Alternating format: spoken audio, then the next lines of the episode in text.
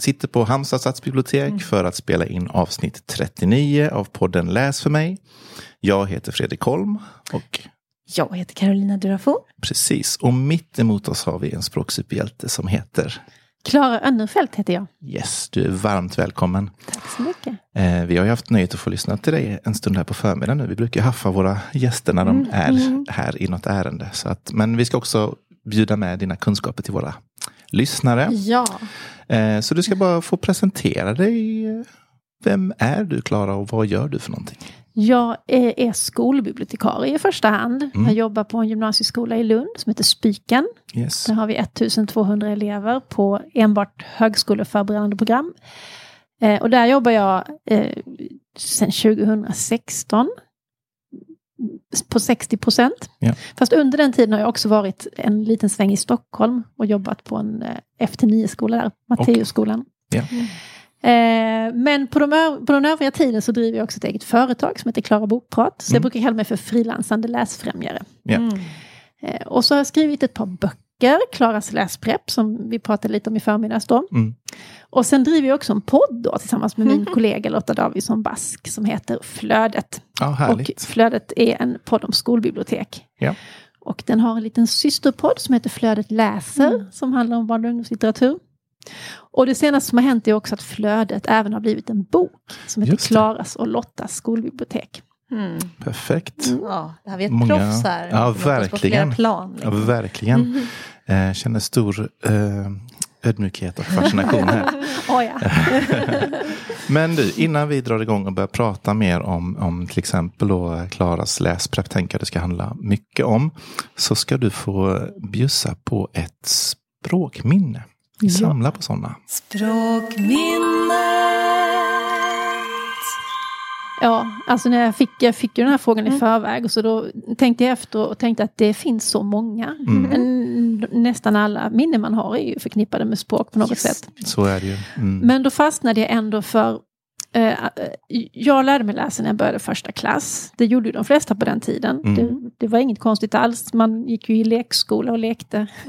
Precis, det. Innan dess så föräldrar höll inte på så mycket med sina barn på den tiden. Man Nej. fick ju hå- hålla på med sitt eget. Mm. Eh, men jag började läsa i ettan då när jag var sju år och jag minns så väl den där känslan av att ha knäckt koden. Eh, när jag sitter i, i en, en bil med mina föräldrar, vi åker genom en stad, kan ha varit Malmö, och så ser jag alla skyltar. Och plötsligt så, så säger ju skyltarna någonting. Ja. Det var som att världen öppnade sig. Det var som att från att, eh, från att det hade varit stumt till att det sa någonting. Mm. Och att liksom men plötsligt, och att, man att jag förstod att det här har jag aldrig fattat innan, att det står någonting där, att det är budskap. Just Att det det. finns budskap överallt, överallt. På Mm. alla, ja men det är vägskyltar, det är skyltar på affärer och... Ja, Precis, hemligheten med skriftspråket. Liksom. ja men det, och hur det Mm. bara öppnar sig för Mm. en. Mm. Tänk, Ja, inte ha, tänk inte ha det alltså. Nej, nej, jag vet. Mm. Och nu när man kan det så kan man inte ens föreställa sig. Man kan inte liksom föreställa sig hur det inte är. Eller uppleva hur det inte är i alla fall längre. Eh, ja men tack. Ja, wow. Fräckt. Eh, och sen, ehm, jo men så ska vi prata mycket om Klaras läsprepp tänker jag. Hur, hur, ehm, hur kom den boken till? Hur såddes frö till den boken? Frö till boken såddes egentligen när jag läste en skrift som heter Med läsning, från må- med läsning som mål. Mm. från Kulturrådet. Eh, och där, via den kom jag då i kontakt med en eh, amerikansk forskare som heter Linda Gambrell som har gjort då vad hon kallar för Seven Rules of Engagement. Mm. Och det menar hon, det här är det som verkligen får barn att vilja läsa. Mm. Och i den här boken så skriver författaren om hur man i svensk skola gör i, ingenting av det eller ibland till och med Mm. tvärt emot det. Det. Eh, och då blev jag ju nyfiken på hur gör vi? Jag tyckte inte att vi var så kassa då som, Nej. som det han skriver på min skola. Mm. Och sen började jag också fundera på de läsfrämjande projekt som jag hade gjort tidigare. Med de här reglerna för motivation liksom för ögonen. Mm. Sen eh, köpte jag en bok av Linda Gambrell som heter No More Reading for Junk. Just det. Mm. Och då eh, gick jag till BTJ, för jag hade en del samarbete med dem. Och så frågade jag, ska ni inte översätta den här boken? Jag tror att den hade varit intressant. Och, eh, den, men så den är ganska amerikansk så den Mm. skulle behöva liksom förses med lite svenska exempel och sådär. Men jag tror det hade varit jätteintressant. Och de nappade inte alls på den Mm. idén. De var så här, nej det, det är besvärligt, vi sysslar inte med översättningar och så. Men du kanske vill skriva en bok istället. Mm. Så då så funderade jag på det oerhört kort stund faktiskt. Och sen sa jag, Ja, härligt. Mm. Eh, precis, och de här ehm, eh, reglerna då. Ska Ja. vi bara rada upp dem först? Så kan vi prata om dem lite mer specifikt en och en efterhand. ja. Eh, ja. Vilka är de här Vill du ha en gyllene? Vill du ha, vill du ha en, en lathund? Precis. Ja. Eller vi Ja. kan ju också, vi har ju, jag har ju både läst boken och fått höra den. Mm. Precis. Mm, men det är ju då, bläddrar vi lite här. Mm. Det är ju relevans då. Ja. Ska, ska jag säga Du kan säga något kort om dem också, det så att vi- ja, ja, men det är ju absolut. att det ska Mm. finnas relevanta texter Mm. eh, och relevanta läsuppgifter. Autentiska läsuppgifter pratar ju Linda Gambrell mycket om. Mm. Precis. Eh, det andra är utbud, det vill säga att det ska Mm. finnas böcker. Det är ju ganska självklart, man kan ju inte läsa i, i böcker om de inte finns. Men det, det är inte bara böcker det handlar om här, utan det är alla möjliga olika typer av läsmaterial. Ja. Och sen har vi tid, Mm. tid att läsa. Och det menar hon ju är väldigt avgörande. Och hon är väldigt skolinriktad, så hon pratar Mm. om tid att läsa i skolan. Just det. Men det kan ju lika väl vara överfört till tid att läsa hemma till exempel. Mm. Tid att läsa i skola menar hon förutsäger ökad läsförståelse. Just det. Mm. Ja, och sen är det val. Alltså att du ska få göra egna val. Mm. Inte helt fritt på alla sätt i alla situationer, men inom rimliga gränser och gärna genom hela läsprocessen Mm. Just det. ska det finnas val. Mm.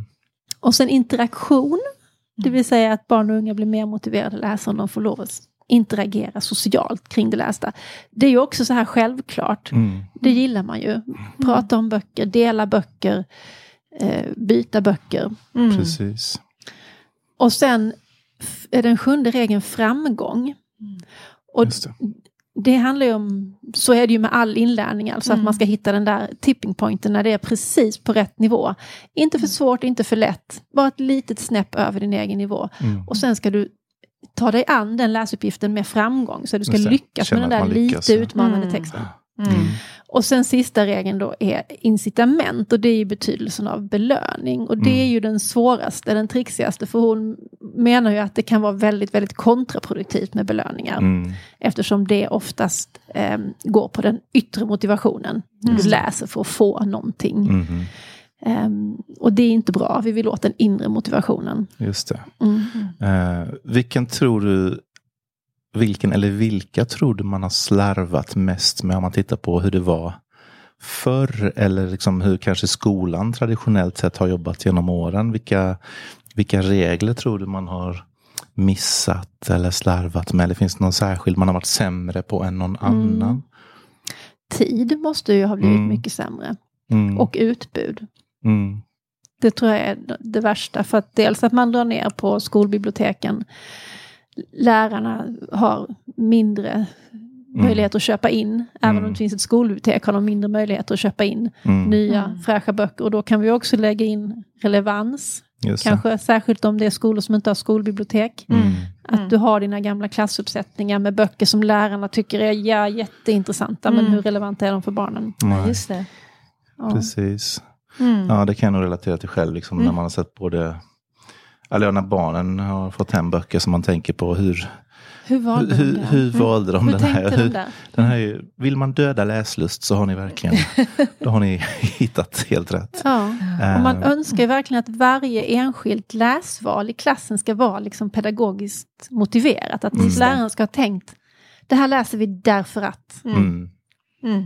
Precis. Får det ge mycket tips för just sån där högläsning? Nu har ju du gymnasieskolan här. Men du Jag har- är inte nu, men jätte- jättemycket innan. Ja. Både på, när jag jobbade i Stockholm och tidigare när jag jobbade på Mm. låg och mellanstadiet i Lund. Mm. Väldigt mycket. Mm. Varje, efter sommaren så satte jag alltid upp en boksnurra med högläsningstips. Ah, För att Ja. det var liksom, alla kom ju in och skulle ha en ny högläsningsbok. Så det Mm. var bättre att bara ha, ha det stående så kan vi diskutera de böckerna som står där. just det. Just det. Mm.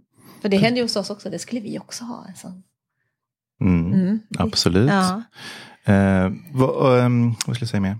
Eh, men vilken, vilken av de här reglerna tycker du är den absolut viktigaste. Mm. Oj, oj, oj. Nej, men de, de verkar ju ihop, Ja. liksom, Mm. så det Mm. tycker jag inte riktigt man kan säga. Nej.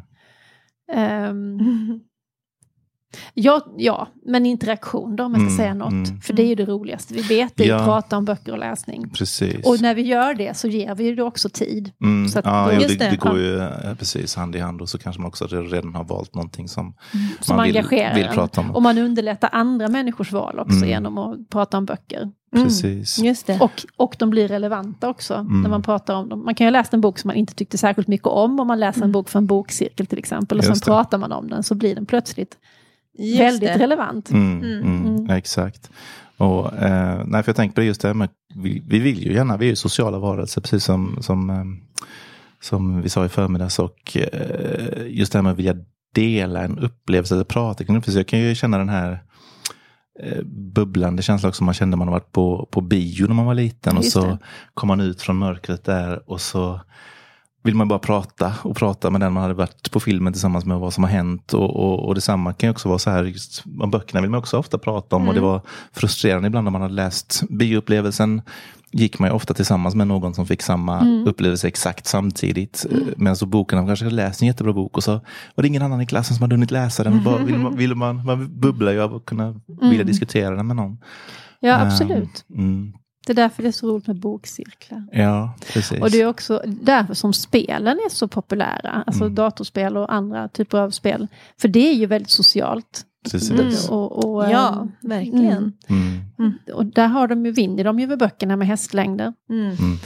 Min, min son spelar mycket Minecraft och han kan ju precis som du efter ditt biobesök prata hur mycket som helst om detta. Han liksom berättar och berättar och berättar och berättar saker Mm. som jag inte riktigt fattar men han Nej. har ett tålamod och tycker det är liksom, för det är så viktigt för honom att prata om Ja. det här. Mm. För det är hans upplevelse. Precis. Mm. Verkligen. Ja. Ja. Ehm, Hade du någonting som du glömde ja, jag, bort? ja, jag känner mig trög idag. Jag har så grejer som, som fastnar på, på tungan. Har du någonting Nej, men Carolina? jag, jag blev ju så fascinerad bara av av att se dig komma. För du hade en sån... Du kände så stolt på ett så fint sätt. Och du gjorde oss också stolta Mm. Med att ni gör något så viktigt. Men berätta mer om det, för det vill jag att alla ska göra som jobbar med sånt här. Ja, Mm. det är ju någonting som jag har liksom jobbat med genom åren. Jag och min kollega Lotta, vi, Mm. vi kan ofta klappa varandra och säga, på ryggen och säga du är ett geni. Mm, mm, Och det kom till mig en gång för länge sedan när jag tittade på en, ehm, det finns ett scenkostkollektiv i Malmö som heter Potato Potato. Mm. Det. De, de sysslade med geniförklara varandra. Det är ett väldigt Ja. feministiskt eh, scenkonstkollektiv för att de menar att det är så här män har gjort i alla, alla Ja. tids, Mm. tider, är geniförklara varandra. Och sen är det sagt, då är du ett geni. ja, just det. Ehm, så det tog jag till mig, det har jag fortsatt med. Att, och att, att det är viktigt att höja folk som gör bra saker. Mm. Eh, och sen ehm, ett år på Littera Lund, den här barnlitteraturfestivalen vi har i Mm. Lund, så var, um, vänta nu tappar jag hennes namn, vad heter hon um, som var chef i Stockholm? Chef i Stockholm. Ah, som har suttit med i läsrådet också, blond. eh, Katti Hofflin. Hon har ju varit med i podden. Ja, Ja. det var Katti Hofflin, inledningstalare, och hon var så här, ni ska vara stolta. Mm, Mm. mm. Och, och det var så stärkande och bra att höra, så jag Mm. vill plocka den bollen. Mm. Och ta med det och sprida nu när jag får chansen att åka Mm. runt och prata med folk. Mm. Det är ju en unik chans liksom, Mm. att, att få ha. Och, ehm, och då vill man ju utnyttja den till någonting bra. Mm. Och för mig är det viktigt att, att säga det, att inte bara för att det är kul att jobba med barnkultur och inte bara för att vi som sitter här tycker att barnen är så viktiga och det är så kul. Mm. För det, det är faktiskt en sak som står i våra styrdokument. Mm.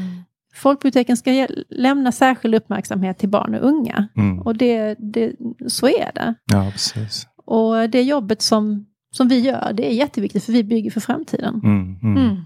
Precis. Ja. Mm. Jag, jag tänkte också på en sak som vi faktiskt kom in lite grann på när vi pratade i förmiddags. Det här med om vad man ska lägga krutet. Vi har ju ett uppdrag och speciellt nu skiljer det sig lite grann mellan skolbibliotek och folkbibliotek som vi jobbar på. Men ni inom skolan, ni ska ju liksom verkligen också nå eh, alla elever liksom Mm. och alla elever ska lyckas och så vidare. Och vi inom folkbiblioteken, vi har också ett, ett mål att vi ska i alla fall nå så många som möjligt och vi ska liksom verkligen också visa oss angelägna för alla och vi ska, vi ska vara tillgängliga för alla. Eh, men så vet jag, vi, vi kom in lite grann på det här med att prata om eh, ja, bokklubbar och att man lägger liksom, eh, bjuder in de här superengagerade läsarna och så mycket. Och så, så nämnde du där ibland, ja men ska vi, ska vi lägga så mycket resurser på de här redan frälsta och så vidare. Men så tänkte jag då så, så är det inte så många andra som tänker kring, alltså en fotbollsförening skulle ju aldrig säga, nej men ska vi verkligen bry oss om de som gillar att spela fotboll? Ska vi inte försöka få alla som inte gillar att spela fotboll? Men du vet det här, men Ja. vi, vi har en sån ibland låg självkänsla, eller, eller också, inte låg självkänsla kanske, men just det här med att nå de redan frälsta kan faktiskt vara ett mål. För att om vi inte vi ska bry oss om de som älskar att läsa, vilka ska, Vilka ska då göra, göra, det? det då liksom? Och sporra dem och höja dem. ja, Ja, när det och var, jag tycker det var en väldigt rolig liknelse. Om, Mm. Du sa, ja, men tänk de som dansar. Ja. Nej men ni som är riktigt bra på att dansa, ni får dansa lite mindre nu. Ni får, Ja. ni får inte specialklasser och utveckla er Nej, precis. Men det handlar väl också om att vi är så vi, vi tycker det här är så fint och så Mm, bra. mm. Så vi vill ju nå alla. Ja, ja, men precis. Och det finns väl en, ett värde i det också Mm. såklart. Men, men ibland så, ja, man får ju inte glömma de här. Nej, man får inte göra det. Eh, Och eh, man får inte heller, alltså vi jobbar ju så mycket med det här, ah, men de läsovilliga i bakhuvudet. Mm.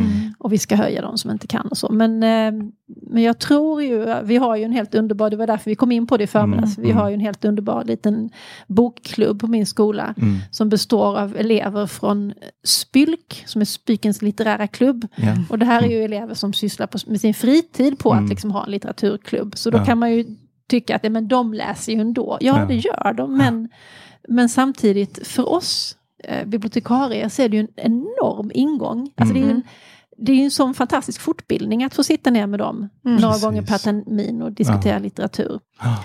Så att det är en gåva. Ja, Mm. Att få göra verkligen. Mm. Precis. Ja, nu kommer jag på, vad min- nu är min sega hjärna ikapp också. Ja. ja, men det är en tanke som, som eh, jag fick när du också, som har att göra med ditt uh, språkminne också att göra. Just det här med att Mm. när du upptäckte den här magin som det faktiskt är att kunna läsa och, och den världen. Och, eh, vi pratade, du, du skriver om det i din bok också, och vi har pratat om det i podden förut också. Det är ju verkligen en sjukt avancerad process Mm. som ska till liksom med eh, för att man ska läsa. Liksom. Det, är ingen, det är ingenting som att kunna lära sig gå eller eh, det är ingenting som riktigt kommer naturligt för människan egentligen. Det är en väldigt avancerad mm. och många delar i hjärnan som ska kan du berätta lite grann om det när du upptäckte den? Alltså, och den här boken som du hade läst, vad heter den nu igen? Den heter Den läsande hjärnan. Ja, precis. skriven av Daniel T. Willingham. Mm. Eh, och han skriver, han går igenom eh, väldigt, väldigt noggrant hur det går till när, när, när man lär sig läsa, alltifrån liksom hur man avkodar olika tecken och sådär. Mm. Men han, han skriver ju att minst tre olika delar ska samarbeta. Alltså Mm. man ska se det man läser, man ska avkoda det man läser, man ska förstå det man läser. Så det är på flera olika nivåer och det är verkligen ingen naturlig process. Nej. Det är ingenting som vi är skapta Mm. för att göra. Alltså vi måste träna och det tar lång tid innan det blir så automatiskt så det blir kul. Precis.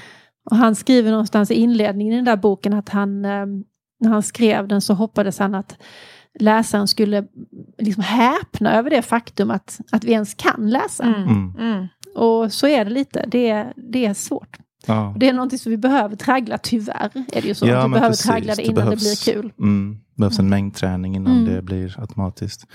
Ehm, men vad tycker du är, um, och som sagt, det finns ju idag också många andra eh, lockande saker som har mycket mer snabba eh, belöningar. Ju. Ja, Vad tycker du är den största utmaningen med det? Att försöka liksom vad ska man säga, konkurrera? Eller, Ja, servera slow food. ja, precis. ja det, är en, det är en jättestor utmaning. Mm. Men eh, jag tror att ska man ha en chans så måste man liksom klämma åt barnen tidigt. Mm, mm. Innan de har egna enheter. För att när de väl har egna enheter så måste man ju i så fall gå in och plocka bort dem. Mm. Mm. Mm. Eh, och det var ju lättare liksom med min, mina äldre barn som fick sin första dator på högstadiet någon gång. Det var ju mycket enklare. Mm. Mm. Men nu när de får iPads och sådär redan på mellanstadiet och telefoner kanske redan i andra klass. Mm. Mm. är det ju Mm. många som får nu. Så är det ju svårt alltså, och det är ju tiden. Men Mm. det är ju inte heller, det är ju inte heller, man kan inte bara skylla på tiden för att vi, vi har ju mycket mer fritid idag än vad vi någonsin haft Mm. i, i, i, i S- Sveriges historia. Precis. Så tiden finns ju, det, är väl- det är ju valen som du måste göra. Ja. Och då måste du göra dem som förälder. Just det. Du måste själv läsa. Mm. Börja där. Precis. Ja, för vi pratar ju mycket om, eh, eller det, det står mycket också i din bok om det här med läsande förebilder och det är också någonting som som känns som en väldig framgångsfaktor. Mm. Och jag, du har ju till exempel också på dig en eh, Ja, liten... Eh, Jag har en sån här liten skylt där det står, det. jag läser just nu. precis. Det är eh, Nattavara av eh, Engström Richard. Det är ingen jag känner till. Men Nej. jag läser den för att vi ska göra ett läsprojekt i höst Mm. på gymnasieskolorna med ett eh, miljö och hållbarhetstema. Så det är en av de böckerna som vi kanske ska välja ut till det läsprojektet. Ja, okej. Mm. Men den är spännande, dystopi. Ja, Mm. och dystopi gillar jag. Ja. Spännande. Mm. Jag- nej, för vi pratade också om att vi, eh, om en, ehm, det tycker jag var så intressant, eller fastnade jag för när, både när du pratade om det och när jag läste din bok, att eh, eh, om en skola ska vara en lärande organisation så Mm. behöver man också vara en läsande Ja. organisation och det Mm. behöver vara fler än, än eh, kanske just då eh, svensklärarna och bibliotekarierna och liksom lärarna Ja. överlag. Alltså hela, hela arbetsstyrkan. Liksom. Hur Mm. har du jobbat med det? På min skola. Mm. Ja, min dröm är ju att alla skulle ha sådana här skyltar på sig, men det har de ju tyvärr inte. Mm. Jag, och, och emellanåt så kommer det upp så här att, eh, ja men sådana borde vi ju ha allihopa. Ja, säger vi. Det bara, Ja. Vi har skyltar, det är bara att komma och hämta. Men det gör de inte. Nej, men vi jobbar ju eh, med en biblioteksplan. Mm. För att nu har vi 1200 elever och vi är 1,6 bibliotekarier. Så vi måste strukturera liksom, så, att vi, Mm. så att det blir någorlunda jämnt fördelat. Mm. Eh, men eh, så då har vi ett obligatoriskt bokprat i ettan. Som alla ska få. Mm. Eh, och sen är det ju svensklärarna som jobbar med läsningen. Och eh, tillsammans med oss. Och Ja. vill de ha fler än det där obligatoriska bokpratet så får de alltid det. Ah, okej. Mm. Ja. Mm. Så det är väl det vi gör just nu. Men däremot så ska vi börja i höst med ett större arbete kring, kring läsning och eh, läsning på skoltid. Som, det ligger i sin linda. Vi har någonting som kallas för pedagogiska grupper. Okej. Som är liksom fortbildning. Mm, Kollegial fortbildning kan man säga. Mm. Eh, och i höst ska en av de här pedagogiska grupperna handla om läsning. Så att, ja, det blir Mm. fortsättning följer på Ja. den frågan. Ja. Spännande. Spännande. Ja, Ja. verkligen. För, för jag tänkte mycket, du pratade också om det här med samverkan. Ja, precis. det var inspirerande och det Mm. önskar jag också att fler får höra kring. Ja. Mm. Berätta. Ja, nej men det finns ju liksom ingenting att förlora på samverkan. Tvärtom. Jag tycker att det är bra om man kan ta projekt som redan finns. Som till exempel jag skriver om sommarboken i Mm. min, min bok. Och då gjorde vi ett, ett projekt som vi hakade på där. Som vi kallade för sommarboksutmaningen. Där vi lät skolklasser utmana varandra Just det. i sommarboken. Just det. Och sommarboken, då, behövde vi inte göra så mycket mer än det. Sommarboken fanns ju redan. Mm. Och de ville ju ha fler deltagare och det fick de minsann. Ja. Och, och våra elever, de fick en jätte, den som hade, klassen som hade varit med mest eller vunnit flest böcker som bok, de fick en stor pokal. Mm. Mm. Och den blev väldigt åtråvärd. Så varje år så var det liksom, ah, vem har vunnit pokalen? Vem har Ah, vunnit okej. pokalen? Mm. Ja. Vandringspokal. Ja. Ja. Mm. Så att eh, eh, vi har ju lite olika uppdrag. Mm. Skola, folkbibliotek, Mm. förskolor eller vad det nu finns för andra aktörer. Men vi har ett gemensamt mål Mm. när det gäller läsningen. Vi har lite olika styrdokument. Mm.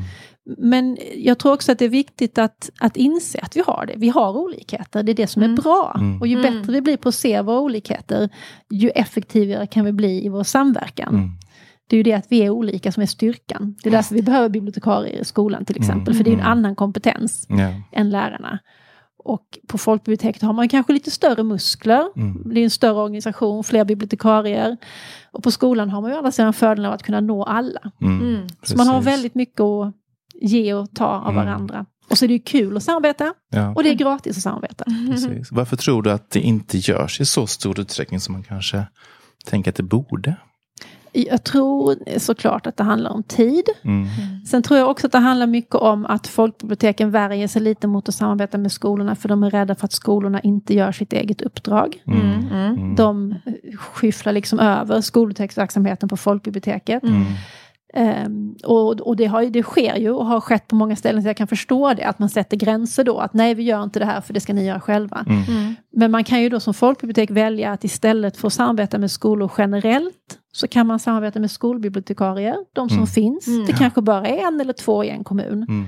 Mm. Men då Just kan man det. samarbeta med dem och då Just märker det. ju kanske andra rektorer att jaha, de får detta. Mm. D- Till den Just det. skolan går folkbibliotekarien ut och har sommarboksprat tillsammans med, Mm. med skolbibliotekarien. Varför gör hon inte det hos oss? Jo, Mm. men det är för att du inte har någon skolbibliotekarie på din skola. Mm. Mm. Skaffar du det. det så kommer vi att samarbeta med den. Just det. Ah, ja. Ja, men det är inte klokt tänk. För jag tror säkert Mm. det kan finnas en, eh, en rädsla att man inte kommer till samverkan med lika mycket till bordet om man säger så. Just att det. kommer vissa Mm. som mer vill ha. och så. Men, eh, nej, men samverkan är ju eh, toppen och vi, vi har ju alla, vi vill ju att barnen ska bli läsare. Skolan är ju en perfekt eh, ett perfekt sätt att, för oss att träffa barn som inte kommer till biblioteket. Mm. Så är det ju.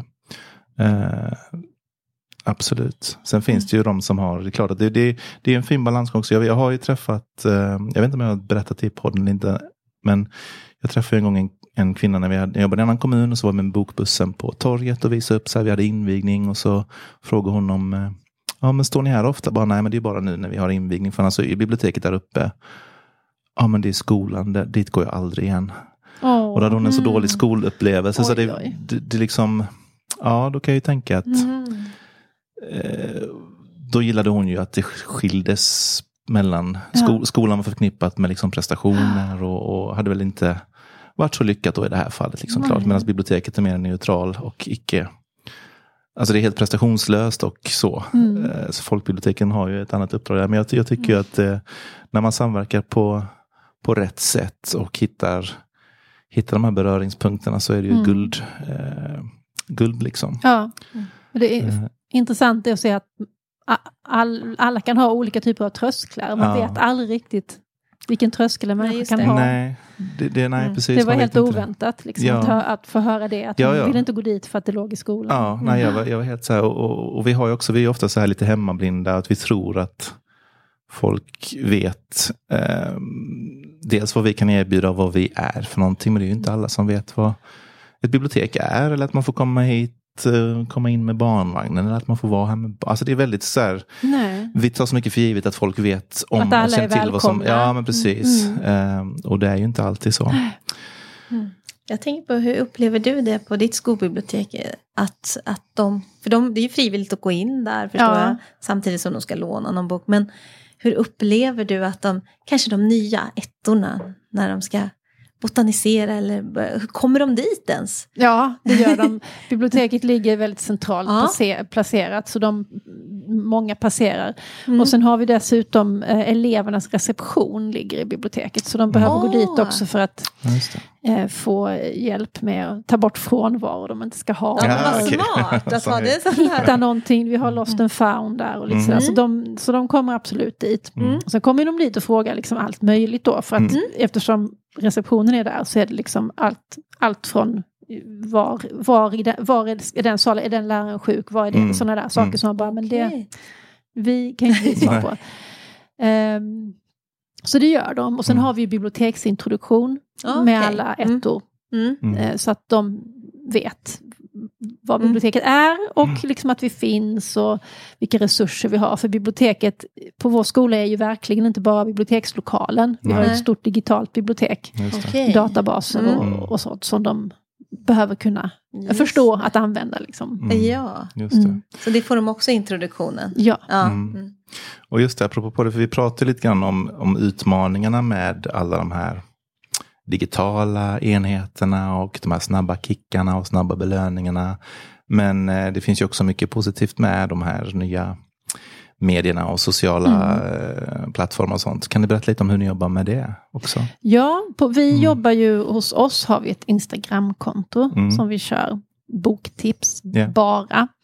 Eh, och sen brukar vi ha lite extra grejer kring eh, jul till exempel har vi adventskalender och då låter vi de här Mm. spylk-eleverna Ah, okej. göra adventskalendern. Mm, Mm. Så det är, det är väldigt roligt att få, få med dem också. just det. Eh, så det är det vi gör på min skola. Ja, Mm. just det. Och sen finns det ju andra läsfrämjare som jobbar mycket med flera, ja, Youtube och Ja, precis. Mm. Det gör jag ju TikTok och- mer i mitt, mitt eget företag. Ja. Så håller jag på med nästan alla sociala medier Ja. som man kan tänka sig. Jag har en Youtube-kanal. Mm, Men nu har jag också börjat med TikTok. Som är ju en, en ny och helt, eh, på vissa sätt helt obegriplig värld. Ja, jag, har Men- inte ens varit, jag har inte ens varit i den världen. Men det är ju jätteroligt att utforska och man Mm. måste ju ändå om man nu vill vara läsfrämjare försöka vara där, där eleverna är, Mm. min, eller där läsarna är. Mina elever kanske inte är de jag vänder mig till på TikTok utan det är mer eh, det är mer allmänt, mitt allmänna läsfrämjande uppdrag i min firma och så. Mm, mm, Mm. Precis. Vad finns drivkraften? Jag känner att du har den så stark. Vad är det som får den att glöda liksom, och underhåller du den? Ja, det kan jag inte säga. Jag tycker bara det är kul. Ja, Mm. det är så. Ja. Ja, nej, men vad- jag är ju uppvuxen i ett väldigt läsande hem så jag har Mm. alltid haft med mig det. Mm. Och, ehm, både, både litteratur men också mycket scenkonst och Mm. eh, dans och teater och sådär. Mm. Så de, det är bara sånt jag tycker är kul att hålla på med. Mm. Mm. Så. Och det vill man dela med sig av. Ja, enkelt. så blir det ju. Mm. Och sen testa och greja och prova nya saker och Mm. sådär. Mm. För det är ju så att om man inte rör sig framåt, Nej. Mm. om man står still, Mm. då, då kommer man ju efter. Ja. Just Då det. är det samma som det. att, om man inte utvecklas avvecklar man. Brukar min kollega Wow. Lotta säga. Ja. Ja, just det. Ja. Mm, det är sant. Mm. Så ni håller er hela tiden vakna liksom Ja, i det som Vi är- håller igång. Mm. Mm. Ja. Det är ju en spännande grej. Men jag tänker också på att när det kommer elever som inte alls är så pepp Ja. för det här med läsning och de vet att de behöver läsa någonting. Ja, vad gör du då? ja, men alltså man måste ju lyssna. Alltså rätt bok för Mm. rätt elev. Mm. Ni vet Ranganatan. Mm. Ja. Ja. Every book its reader, every reader its book. Precis. Och ibland så är ju rätt bok, det kan ju vara den där boken som är bara är hundra sidor Mm. Mm. och som det också finns en film till. Ja, Just det. det. Just det. Man måste lyssna på dem, man måste, men varför måste du läsa en bok just Mm. nu? Mm. Det Mm. kan ju vara för att jag måste bara skriva den här uppgiften och Mm.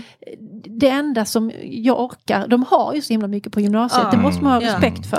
Ja. Eh, och det enda jag orkar just nu det är liksom att bara mula in minsta möjliga Ah. och göra min uppgift. Mm. Ja, då får man ju gå på det spåret. Just det. Just det. Men, eh, men ibland kommer det ju elever som är lite mer så här, ja jag skulle önska att jag läste Mm. mer, Mm. men jag har Mm. inte kommit igång.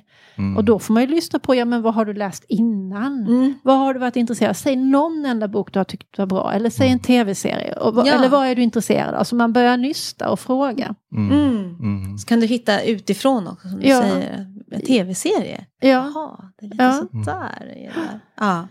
Just det. Hur gör du för, mig? Vi pratade lite grann e- efter vårt möte så, så fortsatte vi diskussionen lite grann. Och, eh, jag har ju aldrig jobbat som skolbibliotekarie men jag har ju träffat alltså både på bokbuss genom många år när jag har jobbat i en annan kommun också och på, när klasser kommer och sådär ibland så och, och det är ju väldigt mycket beroende på hur läraren ser på det här med Mm. böckerläsning. Och ibland har jag också känt mig så här, liksom, nästan lite kidnappad. att Alltså, jag står inte, alltså en lärare kommer in kanske och så säger, jag ser ju att en elev inte riktigt känner sig bekväm och den vill inte ha någonting och läraren liksom kanske säger att "Ah, men nu, nu måste du ta den annars så väljer jag någonting eller så just nu, det. nu blir han jättearg på dig om du inte väljer någonting. Bara, Nej, det blir, det blir jag inte. Liksom, jag vill inte att det här barnet ska ha den här upplevelsen. Nu, visst, du är lärare men det här är mitt.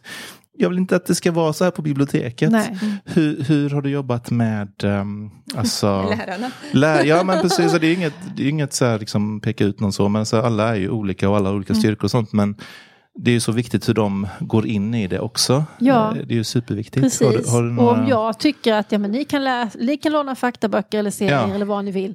Och sen tycker läraren inte det. Nej. Då är det ju ganska meningslöst för mig att skicka iväg dem med en serie. För då kommer Mm. läraren ändå säga Mm. ja fast nu ska du läsa en kapitelbok. Mm.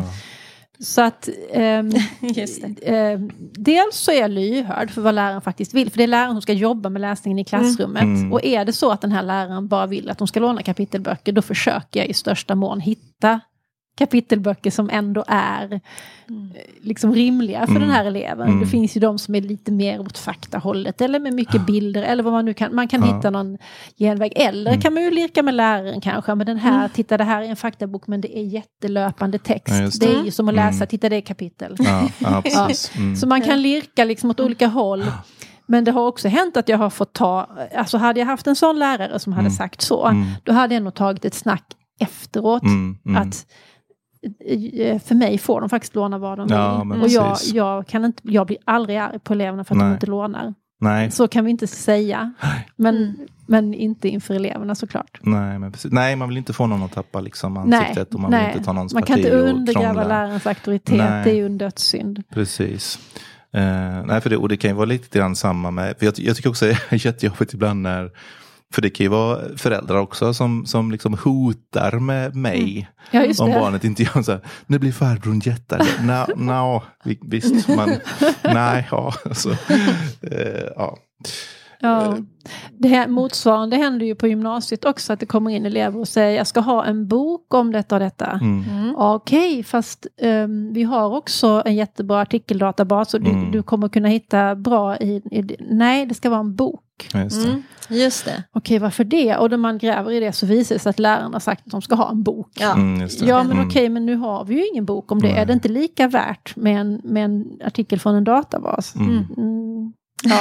Mm, Och då kan jag nog faktiskt ibland undergräva lärarens auktoritet lite Ja. grann med att liksom säga att, att det är faktiskt lika mycket Ja. värt och ni får väl, det här är vad vi har. Mm, ta det. precis, ja. Mm. Och med din professionsrätt liksom. Ja. Att nu, ja. Så Ja, bredda textbegrepp också, vad man kan läsa och formen på det också, Ja. formatet. Ja. Liksom. Precis. Och vi avvecklar ju mycket av våra gamla faktaböcker och har Mm. databaser istället. Mm. Ja, Så just det, måste, det, och det måste ju lärarna ändå hänga med i. Ja, Ja. ja. men absolut.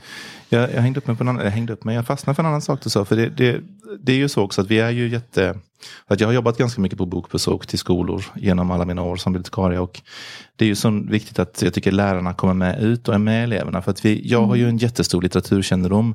Men det är ju läraren som har elevkännedom. Men just när jag kör bokbuss till fem skolor med ett par Ja. hundra elever så, så kan jag inte bygga någon långvarig relation. Mm. Visst, man får en hyfsad relation till en del elever. Men jag kan inte ha den kännedomen. Så att när de väljer någonting så vet ju inte jag om det är för svårt eller inte. Och, och ofta så låter jag dem låna. Även om det kanske kan vara för svårt så får man, prov, så får man prova. Liksom. Ja. Jag misstänker. Medan en lärare kanske faktiskt kan säga att ja, jag vet att det här kommer bli tufft. Du kommer, du kommer inte tycka det här är roligt. Det kommer bli liksom jobbigt. Utan att göra ner dem så kan Mm. man liksom på ett bättre sätt känna dem. Men du hade en- ett bra knep som heter femfingermetoden. Mm. Just det. Kan du dela med dig av den till våra lyssnare? Just Den, den ja. fastnade jag. Den tänkte den kan man köra om man inte har läraren med sig. Just det. Ja, då kan Mm. man be eleven slå upp valfri sida i boken som den vill läsa. Ja. Och sen får den liksom ta upp ett finger för varje ord som den inte förstår på den här sidan. Mm. Så är det bara ett finger som har kommit upp, då är det lite för lätt. Mm. Är det två fingrar, ja men då är det en lagom nivå. Tre fingrar kan också funka, men då börjar det bli ganska svårt.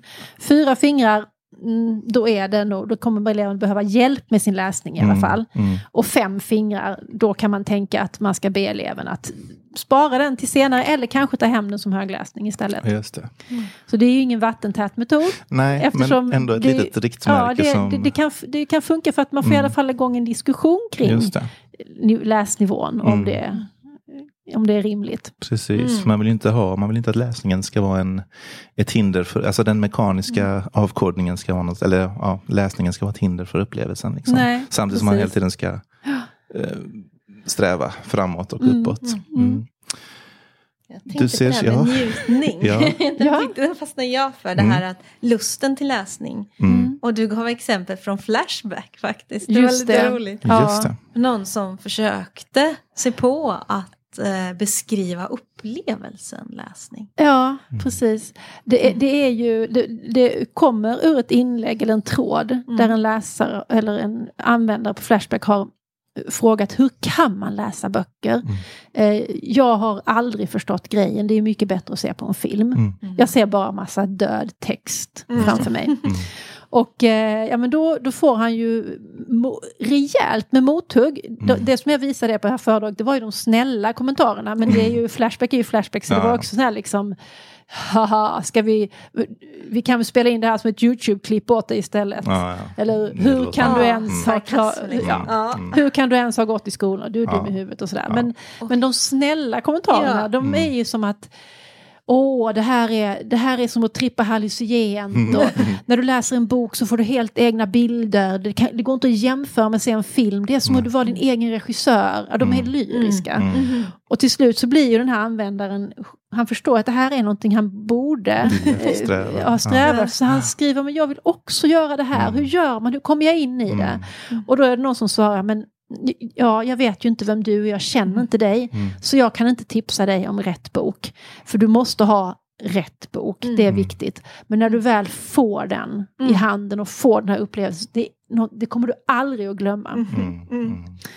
Och då är det därför som vi behövs. Ja. Vi som är läsfrämjare och som träffar barnen och som faktiskt känner barnen och som kan ge dem rätt bok Just i handen. Precis. Ja, Mm. för det tänker jag, jag var, jag var med en kompis och vi var ute och åkte i en van. Ja. Och eh, han sa det, du men, men min systerdotter hon är tre år gammal, hon heter Vera. Vad borde hon läsa? Ja. Vänta, jag måste träffa Vera. Ja, ja, det var som att det, var, det är helt omöjligt att säga vad just Ja. hon Mm. ska läsa. Ja. Så kände jag då. Mm. Så började han berätta, jo men hon, hon eh, kan jättemånga ord och hon, hon är lite lillgammal. Och då började det komma, hon gillar Mm. det där och det där. Mm. Då kunde man börja så här ringa in. Mm. Och, och, och just den här upplevelsen att jag vill så gärna att Vera ska få boken. Mm. Den här boken. Mm, den. boken. Den liksom. Mm. Ja. Ja. Så det är precis det relaterat till det du säger. Mm. Du Carolina Mm. eh, och Klara för den delen. Nu när du pratar om njutning så tyckte jag det var en bra passning in till ett av våra moment där vi ska få lite Mm. fika. Och det är ju så spännande där. Man ska smyga lite. Ja, just det. Boken här. Ja, Och den här den, den har ni sett. Åh, just det. ja, Vi har inte haft med Findus Nej, någonting. men här är. Sven Nordqvist. Mm. Findus flyttar ut. Ja. Opal. Läser du själv? Jag läser Mm, själv toppen. idag. Tack så mycket. du. Då får, jag, Mm. då får vi njuta, du och jag Klara. Se här. Petson satte eld i spisen och började röra ihop smeten. Är det någon annan katt som ska komma? försökte han. Nej, sa Findus. Eh, är det hönorna då? sa Petson. Hönorna? Nej du, det skulle bara babbla och äta upp alltihop själva. Petson fortsatte att gissa medan han gräddade alla plättarna. Men han kunde inte komma på vem som var gästen. Är det Klara nu, sa Findus. Då ska jag säga det. Det är du! Det är du som är bjuden på middag till mitt hus precis nu. Tackar, tackar, tusen tackar. Det kunde jag väl aldrig tro att jag skulle bli bjuden på plättfest av Petson och bugade. Det kunde du väl räkna ut, sa Findus. Så nu ska du bli bjuden Nu på plättfest. plättfest. Åh. En här under. och Grädde och mjölk. Nej men åh. Är det bara jag som ska få Nej, plättfika? vi fick bara plats.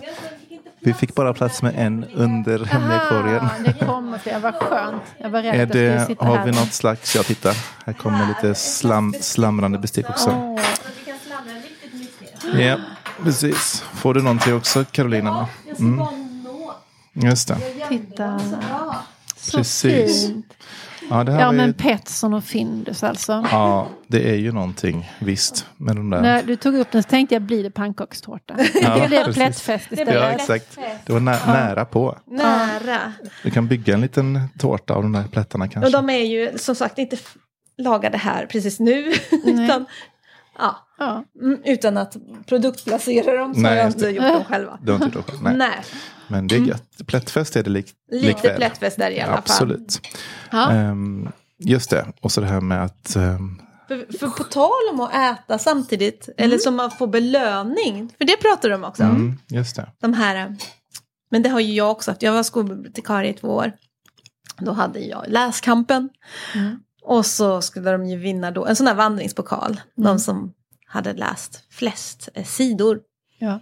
Också en tårta såklart. Ja. Mm, så Berätta om din erfarenhet och tankar kring just det här. Med, med belöningar Ja. eller? Ja. Ehm, det har ju då Linda Gambrell skrivit en hel bok om egentligen. Som heter No More Reading for Junk. Jag tycker det var en fantastisk titel Ja, faktiskt. Mm. Men för, där, för i USA är ju allting liksom ett snäpp. Vi kan ju säga, ja, men det blir tårta till påsk om Mm. ni har läst si och så många sidor. Mm. Men, men där är ju allting ännu mer uppskruvat några varv. Just det. Där har, om man får tro den här boken, så har många lärare en så kallad price closet. Okej. Mm. i klassrummet där man får välja lite små saker när man har läst något beting. Mm. Och det kan vara allt möjligt, allt från små plastleksaker till pizzakuponger. Mm. Oj. Ja, och, det, och, ehm, och då menar hon att det är väldigt kontraproduktivt. För att om du bara läser för att få yttre saker, Mm. Mm. tårta eller pizzakuponger, Mm. eller vad det nu är. Ja. Eller som hon också ger ett exempel på i den här boken, att rektorn sitter på taket på skolan en hel dag. Ja, just det. Som någon slags sån här... Mm. Oj! Ja. Mm. Men, Ja, ja. Ehm, då, ehm, då ligger ju motivationen utanför dig själv. Ja. Och är, tycker du då att det är kämpigt med läsningen så är det ganska lätt att intala sig att "Ah, fast jag gillar ändå inte tårta så mycket. nej, just det. Mm. Eller jag skiter väl i om rektorn sitter på taket, Ja. vem bryr sig om Ja. det? Det, kan jag, det kan jag hoppa över. Mm. Och om man nu ändå skulle läsa för att få tårta så behöver man ju inte läsa efter man ätit upp tårtan i alla fall. Nej, så då är det precis. över. Mm. Så vill man en, jobba med olika typer av belöningar så ska Mm. man försöka hitta sådana som är lite eh, långsiktiga, håller i Mm. en längre tid. Mm. Eh, som ligger nära det du belönar, alltså inte liksom, tårta då kanske. Nej. Eh, ja. Mm, Och, och, men samtidigt så finns det ju forskning som säger att positiva erfarenheter av läsning i barndomen Mm. kan göra att du blir en läsare senare i livet. Så att, att få pannkakor till lässtunden, det kan ju vara liksom att, den, Mm. att man får en väldigt varm bild Mm. av, Mm. av läsningen. Och, och att man känner att ja, men jag är nog, jag vill identifiera mig som en sån som läser. Ja, Och då är det ju större chans att du blir Mm. en som läser om du känner att jag är en sån som läser. Eller vi här i den, klass, i den här klassen, vi är sådana som läser. Just det. Det är en bra sak för läsmotivationen. Mm. Just det, så den här vi-känslan Ja. också. Ja, och jag kan gilla också ibland det här med att man har, ibland har man ju så här att man liksom klistrar upp på något träd eller att man fyller på någon bok. Alltså det blir så här verkligen visuellt med hur Mm. mycket man faktiskt har läst. För det Ja. handlar ju om mängdträning också. Men jag tycker det är väldigt intressant och det, det kanske också har med att göra med våran jag har ju själv fallit i den fällan med mina egna barn. Att liksom försökt, jag läste ju mycket för dem när de var riktigt små och sen Mm. också, men det där med att vilja det handlar väl om en, jag vill ju att de ska uppskatta det lika mycket som mig och så kör man med de här liksom myterna och belöningarna. Och, och jag menar, jag borde ju veta att läsning är så magiskt så att det, är- alltså det är lite grann, återigen kanske vår lite svaga självkänsla att liksom våga lita på att faktiskt läsupplevelsen i, i sig själv är god nog. Och just den här inre motivationen och att ja, no more reading for junk. Liksom, det, läsningen är belöningen. Alltså du, Ja. du transporteras till en annan värld. Att vi inte riktigt vågar lita på det. Mm. Ibland, tror jag. Mm.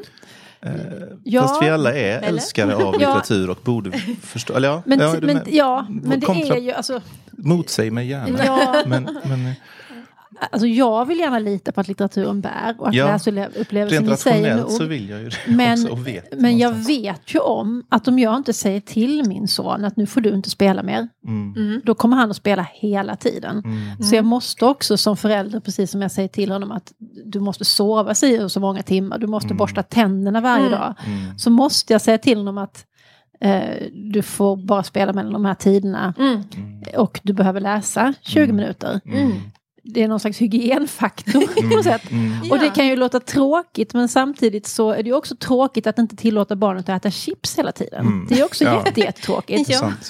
Ja. Mm. Då, liksom, då, trå, dålig stämning blir det när de säger att du får inte äta chips hela tiden. Hela tiden. Ja. Ja, nej men den där är bra, den liknelsen. Ja, Också att hjälpa till att underhålla det här. Som Ja. att det kanske är en färskvara ändå, så länge man inte får in det själv. Ja, det är, det är ju Mm. läsning i en Mm. färskvara. Mm. mm, Och det är jätte, jättesvårt, tycker jag, i högstadieåldern framförallt, kanske gymnasiet också. Men på gymnasiet kommer det in en massa som de måste läsa i Ja, skolan, så det ja. läser de. Men högstadiet har varit eh, väldigt svårt för Mm. med alla mina Mm. barn att få dem att läsa. Och kanske att man bara får låta det låta det vara. Ja, har de precis. varit läsare innan Mm. på lågstadiet och Mm. mellanstadiet Mm. och så kommer de förmodligen, och mina tre, jag har ju tre vuxna barn och med dem har det faktiskt blivit så. De Mm. läser mycket nu Mm. när de är Mm. vuxna. Mm. Eh, Men nu har jag en på högstadiet så nu är det liksom Mm. jobbigt hemma. Det är Ja. inte mycket läsning. Nej. Nej. Och, och, fast vi läser för honom, men han läser inte mycket själv. Nej. Nej. Och sen är det väl också att se till sig själv också. Jag kan ju känna, när jag pluggade på högskolan ett tag så var det ju så mycket läsning av kurslitteratur så då kunde jag faktiskt inte koppla av med läsning.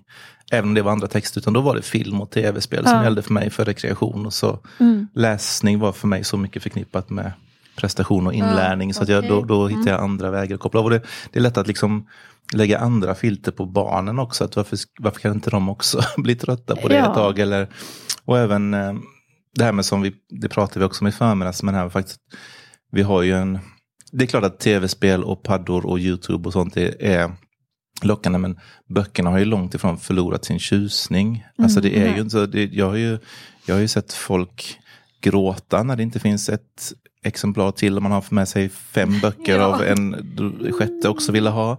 Jag har sett folk nästan eh, slåss om en bok och riva den ur händerna på varandra när de kommer in på bokbussen. Och, och den energin, visst man kan se det som att det blir lite stökigt men den, den energin är mycket lättare jag ser hellre två stycken som kommer in och faktiskt börjar slåss om en bok än att komma in två som liksom inte alls Ja. vill ha en bok överhuvudtaget. Så att böckerna har ju fortfarande sin tjusning och det, Ja, det det ska vi inte glömma liksom heller. Hur många gånger har man inte bokpratat i en klass och sen säger man nu går vi ner till biblioteket och lånar och att Mm. det blir liksom någon slags kapplöpning Ah. ner för att de ska få tag i den boken som de helst ville ha. Precis. Så det visst, absolut. Och att de blir ovänner om vem som ska få den först. Och så Ja. får man försöka jämka. Men Ja. kanske hon kan få den, kan du få den sen. Jag sätter dig i kö. Och... Precis. Ja, Mm. så att om vi, liksom, om vi skapar tillfällena Ja, så kommer barnen bli läsare. Och så om vi ger dem en ärlig chans så kommer Precis. barnen bli läsare. ja. Jo men det är, så det, det är rätt häftigt. Man ska Jag inte ska bara glömma. hämta en grej. Ja, hämtar du en Ja, grej? ni, ni kan fortsätta. Ja, ja absolut. Eh, nej, men just det här med faktiskt att lockelsen och jag, ja nej men att jag tror vuxna ibland har också, det är samma sak som här att man tänker att ja men de vill aldrig vara ute längre men liksom i vintras, eller jag kommer inte ihåg vilken vinter, men det var någon vinter jag tänkte på, vi hade spolat is i det samhället där jag bor och liksom ungarna var ju där från det ljusna till det mörkna. Men barn vill inte bara sitta vid en padda hela dagarna. Det, de, de har faktiskt andra drivkrafter också. Vi som är vuxna ibland svårt att se det. Ja, Eh, så lite, de blir orättvist beskyllda. Och sen om man så återigen går till sig själv. Jag, jag kollar ju på, jag läser ju mindre nu när jag har en smartphone än vad jag läste för liksom, säg då, jag vet inte hur många år sedan det var som man skaffade det. Men Mm. tekniken är ju designad för att pocka på vår uppmärksamhet. Ja. Och så, så är det ju. Den är, och hur lätt det är att fastna i de där, på TikTok, de där oändliga Ja. flödena som bara liksom, Ja, man kan bara bläddra och bläddra och bläddra och det tar aldrig slut. Nej. Deras design är ju verkligen att vi ska fastna i dem. Mm. Mm. Nu vet jag vad du gjorde. Jag har Så, aldrig gått ut från en poddinspelning. mm. Nej, men någon gång ska vara första Och gången. det är nu. Och vi ser om det klipps bort eller om det blir kvar. Det är ju så här va, Ja. att vi har ju en megaspråksuperhjälte och då måste man ju få en medalj. Åh, Mm. wow! Och så en liten fint! pin för våran podd så glömmer du inte vad den heter heller. Vad fint! Vad fint, tackar tackar. Oh, Exakt. Ja, men vi då som tackar. Passar det ju bra att, eh, som sagt, du är ju våran språksuperhjälte. Ja. Men du ska också få utse din egen. Mm. Mm. ja, det måste bli min mamma. Ja. Åh, Mm. ja. Absolut. Min mamma är ju fransk och spansklärare, eller var får man ju säga. Mm. Eh, Men fortbildade sig sent, en bit efter 50, till eh, översättare. Okej. Mm. Och hon jobbar fortfarande som översättare fast hon har fyllt 80. Ja, oj. Wow! Wow. Och hon är ju den som, alltså hon är så duktig på språk. Mm. Hon kan ju många olika språk. Mm. Och, eh, och hon är alltid den som läser mina texter. Om jag ska liksom skicka iväg något någonstans Mm. eh, så eh, läser hon det. Inte när jag skriver bara på min egen blogg, då får det vara. Men eh, om det är så här lite mer högre betydelse, då läser hon alltid mina Mm. texter. Och hon är Mm. väldigt eh, fantastiskt duktig på att granska och se vad som är fel och sådär. Mm. Hon läste det första utkastet till min och Lottas bok. Ja. Och så sa hon, ja, ehm, det, ni och er redaktör, ni har, kommer att ha eh, mycket att jobba med. ja, så hon, hon är ärlig. Ja, hon är ärlig. Och, eh, men hon, ja, så det är faktiskt min språksuperhjälte. Åh, Ja, vad fint. fint. Tack för det. Ja, Härligt. Tack. och med det. Ja, jag, en sak till. Ja, ta en sak till. Jag tycker Ja. verkligen. Eh, jo, nej, för jag tänkte vi fick också, du pratade om det här med just att söka eh, ekonomiska medel och så här från Ja. eh, fonder och stiftelser och till olika saker. Och då sa du att det är ganska lätt när man söker till bokinköp. Kan vi berätta om något sånt projekt som, som ni har haft? Ja, jättemånga projekt. Nästan mm. allt vi har gjort. Vi har gjort något som heter Bok på rymmen till Just det. exempel. Mm. Det är väl det senaste vi har gjort när vi har haft sökta pengar. Det gjorde vi på gymnasieskolan men redan innan när jag jobbade på grundskolan så gjorde vi det. Mm. Ehm, och eh, det handlar ju om att man lägger ut böcker som kan få lov att bli knyck, knyckta och Just som det. kan få vandra runt och ha Mm. sitt eget liv. Ja. Men vi har också sökt för um, läsprojekt där vi har haft till exempel krokat på. Folkbiblioteket hade då i Lund i alla fall en årskurs 3-visning. Mm. Där krokade vi på att sökte lite pengar så att samtidigt som kom, de kom dit så fick de också ett bokprat och fick Mm. välja en bok som de sen fick. Wow. Och som läraren sen fick jobba vidare med i klassen och sen hade vi bloggar som alla fick skriva på. Och sådär. Oj. Det är egentligen min kollega Lotta då, Lotta Mm. Davidsson Bask som jag har skrivit den här Mm. skoltextboken med. Just det. Mm. Hon är en, en fena på att söka pengar. Pengar. Pengar. Oj. Mm. Så det, hon, hon har skrivit många ansökningar och som sagt Mm. som jag berättade in i för, förmiddag så har vi bara fått avslag en enda gång. Just det. Och det var den gången vi inte sökte pengar för böcker, Böcker, utan för då tänkte vi att vi skulle köpa iPads. Mm. Mm. Det var inte lika Nej, populärt. nej, Så böcker har ett egenvärde. precis. Ja. Nu ska du få... Ska jag? Nej men det är ändå du. Det är ändå jag. Okej, Oj, nej. ska jag? Vi börjar eh, bli klara.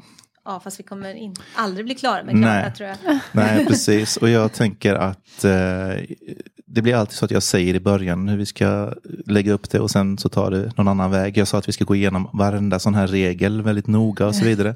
Det blev en introduktion till dem, men jag tänker att nu får man läsa boken Ja, ja. Klaras läsprepp så kan man Vi lägger ut ett foto. läsa alla de här eh, reglerna lite mer noga. Alla de här Mm. gyllene eh, reglerna för att skapa läspepp och läsprepp. Så att vi eh, tackar så hemskt mycket för att du tog dig Mm. tid Klara. Tack för att jag fick komma. Jätteroligt.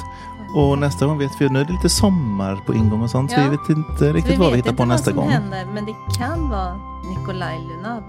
Just det, Mm. det kan det bli. Så vi säger tack och hej från Stadsbiblioteket och läs för mig. Ja, tack. Hej då. Hej.